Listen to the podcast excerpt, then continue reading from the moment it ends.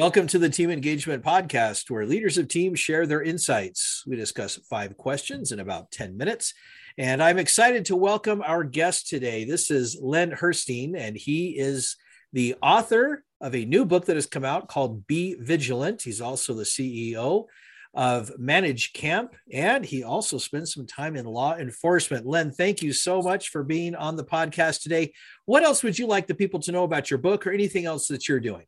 Yeah, well, first of all, Sean, thanks for having me. I really appreciate it. I've been looking forward to this, and um, what you're doing is great. So I'm, I'm glad to be part of it. Listen, the, the the thing that I'm talking about most these days is the book that you mentioned. It's called "Be Vigilant: Strategies to Stop Complacency, Improve Performance, and Safeguard Success." And it's all about this idea that complacency kills. Complacency kills businesses, it kills brands, it kills um, organizations, and it kills personal relationships. And the reality is, and the irony of complacency is that the more successful we are, the more vulnerable we are to complacency. And so this book is all about what is complacency, what is it not, how do we identify it, and how do we fight it with vigilance, not paranoia, with vigilance. And um, there's 10 different things that that you can start doing right away in the book that helps you as a leader as a parent as a partner whatever you are in life um, eliminate or at least fight complacency and and uh, and be better off. Protect the success you've worked so hard to accomplish that's awesome. I love your perspective on all of this. And you and I obviously were chatting just a little bit before we started the recording, but uh, you've got some interesting background with your law enforcement experience that adds to the narrative just a little bit. So I uh, strongly encourage everyone to read the book because I think that there are some fascinating tie ins with life. And I am a big proponent of avoiding complacency as well. So awesome. I'm excited to talk with you, Len. Let's uh, let's jump into the questions. Our first question um, share, if you would, please, an example of maybe where you've run into some conflict or a struggle with maybe a coworker and how you resolved it. So, uh, yeah, this is this is interesting, right? Because my my background before I got into uh, producing conferences, which is what I, I do uh, for marketers, and before writing a book in law enforcement, was in consumer packaged goods brand marketing. And so that was working for Campbell Soup and Coca Cola and Nabisco. And it's an interesting dynamic there because what happens is you, um, as a brand marketer, lead a brand as an organization. Um, and so you're kind of at the hub of the wheel. You've got marketing and you've got sales and you've got finance and you've got packaging and design and all these things that have to come back together. But the reality is that you have you don't have direct control over almost any of them. None of none of them report directly to you. And so you have to be able to get this group of people who all have differing incentives and different things that they're being judged upon by their own bosses and you have to bring them together towards the goal of you know delivering uh, you know profit on this specific product and so there's a lot of conflict that happens because people are, you know, pulled in different ways. You know, the salespeople want product on the shelf and they want lots of product on the shelf, but the supply chain people don't want to have too much product in the supply chain. And so they're trying to, you know, hit their numbers exactly, whereas sales would rather have more so that they can make sure that they never have an empty shelf. And so they're both getting judged and, and work and, uh, and, you know, trying to accomplish different goals. And so there's a lot of conflict there. And, and what we need to do is we need to, and what we've always done in that situation is you need to find a common goal. You need to be able to bring people together so that we can all focus you know at least for a moment on something that that we can all have in common and that you know a lot of times is you know customer satisfaction or uh, profit, right? Or whatever it is, we can all come together and say, yeah, we've got a, we've got the our individual things that are driving us, and that's what drives a lot of conflict. Is that you know we, you and I might have conflict because what's driving me is at odds with what's driving you, but we're all trying to accomplish success at the same time. And so, you know, what we've always done and what, what I did a lot in that situation is really try and dig down to those common denominators. What are the things that we can share in success? And how do we you know refocus our mission refocus our purpose to make that something that we can all get together on and move forward you know in unison? So building on common ground common objectives common purposes and, and so on and so forth. Boy that's a, that's a great comment len. I really like that approach about finding that common ground that we can build on and that will help if nothing else mitigate but hopefully eliminate that conflict that often comes up. That's a great comment Thanks. Question number two I'm sure you've heard the phrase that employees don't leave jobs, they leave managers. What's one suggestion that you would offer to a leader to help them retain employees a little bit better? Yeah, so we're seeing a lot. I mean, what's everybody talking about these days? The great resignation, right? And this is a great complacency. We were talking about my book and we are talking about, you know, complacency stuff. This to me is a great example of complacency because most people are talking about the great resignation as if it was a COVID thing or is a COVID thing. But it is not. This is something that has been born from years of complacency, years of power in the hands of the employer and misusing that power. And now all of a sudden the employees have a little bit more power and they're using it and they're leaving. So one of the things that that I think is most important as it relates to you know employee engagement or keeping people with you is really factoring down where can we put more autonomy and discretion into the work product where can we let go and give our employees the opportunity to make their own decisions, to give them the freedom to, you know, guide themselves along the path towards success.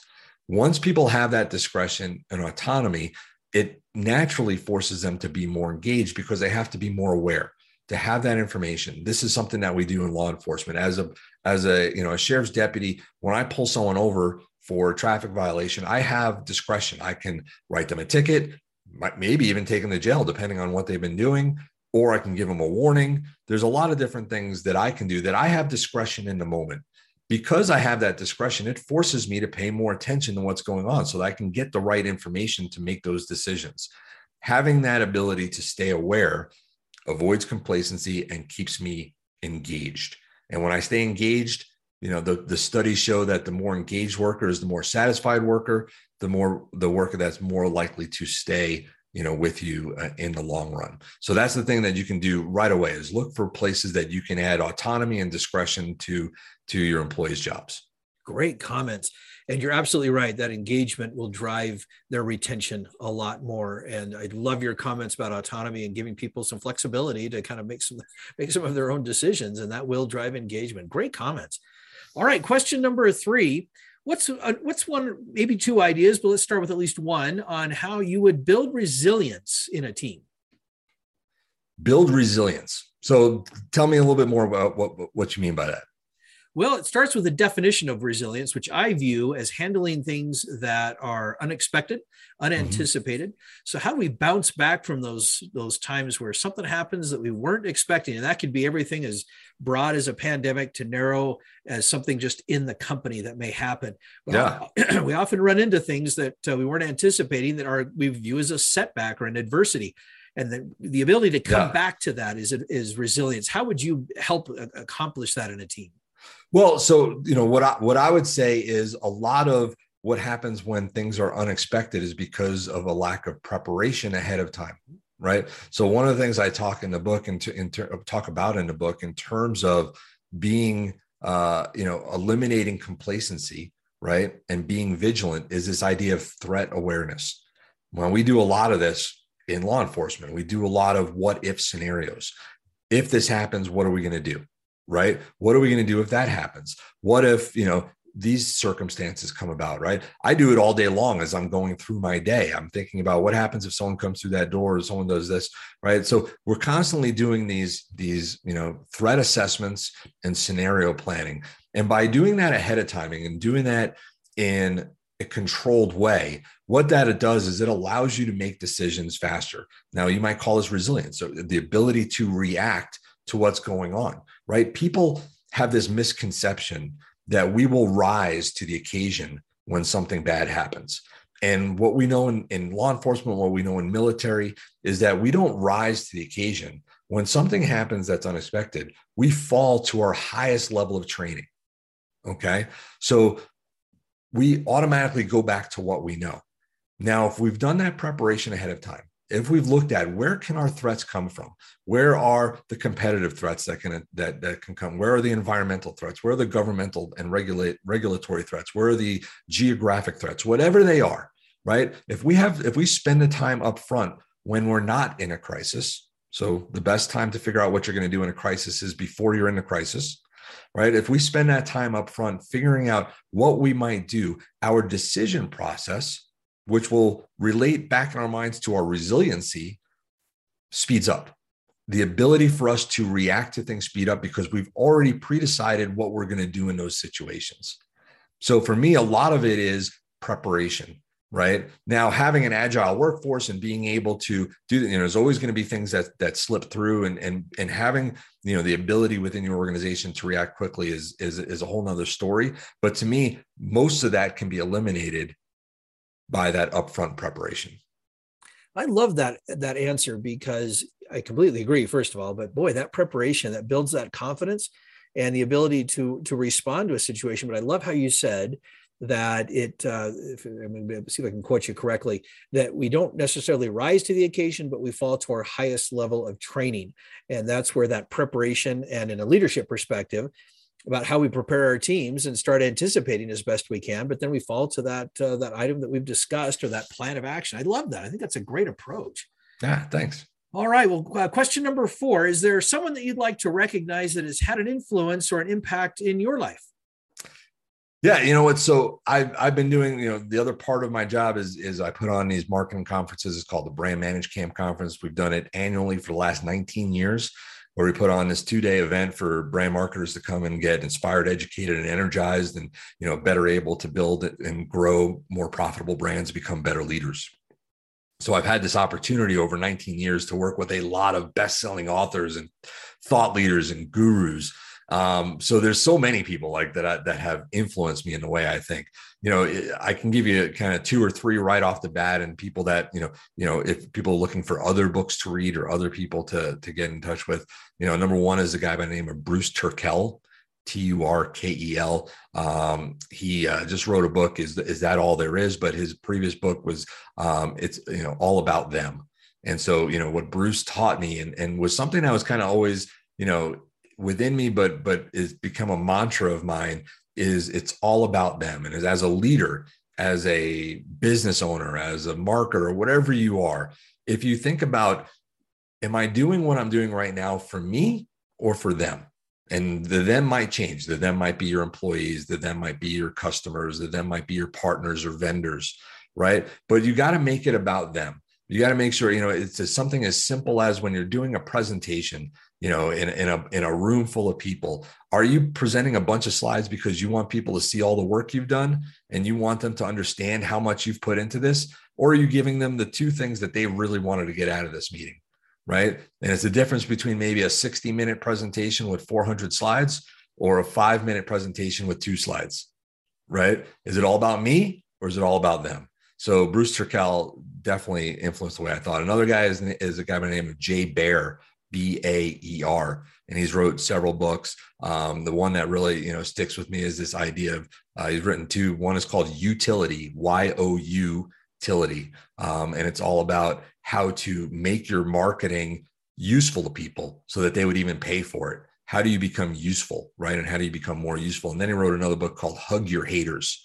which is all about what can you learn from the people that are you know that that are haters right? Like what can you learn by listening to them by interacting with them by turning them from haters to lovers right? Um, and then there's another guy by the name of shep hyken h-y-k-e-n he's a customer service and customer experience expert. And uh, you know he taught me all about this concept of being amazing how to be amazing to your customers all the time so that they come back thank you so much for recognizing them. Yeah, there's some great books in there and some great ideas on things that we, that we can all explore to help us be better individuals as well as better leaders.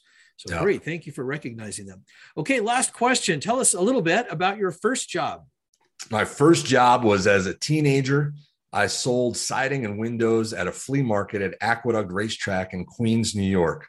And so I had to sit there as people were eating their sausage and pepper sandwich and walking by and looking for their bargains and try and get them interested in having one of our salespeople come out to their home to give them an estimate on their siding and windows.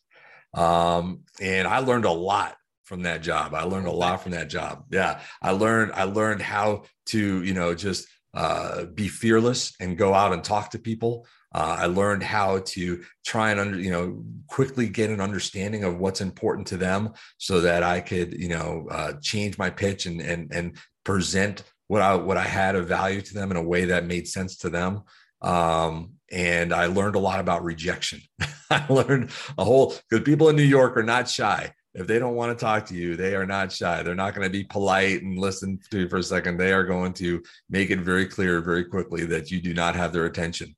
So um, I learned a lot from that job and I got a good tan. So that was fun. Hey, there you go. That's awesome. Thank you for sharing that. And Len, thank you so much for being on the podcast today. How can people find you? You know, the easiest way is just to go to lenherstein.com, L E N H E R S T E I N.com. It's all the information about me. It's all the information about my book, Be Vigilant uh, Strategies to Stop Complacency, Improve Performance, Safeguard Success. I also love it when people just reach out on LinkedIn, Len Herstein on LinkedIn. Connect with me there, and um, I love I love the just you know connect with people and, and interact and see how we can add value to each other's lives. That sounds great. Thank you so much. My pleasure. This is Sean Richards with the Team Engagement Podcast, where leaders of teams share their insights. For more ideas, we invite you to go to teamengagementpodcast.com and either subscribe or follow the podcast on YouTube or wherever you're listening to this. So, thank you so much for joining us today. Have a great day.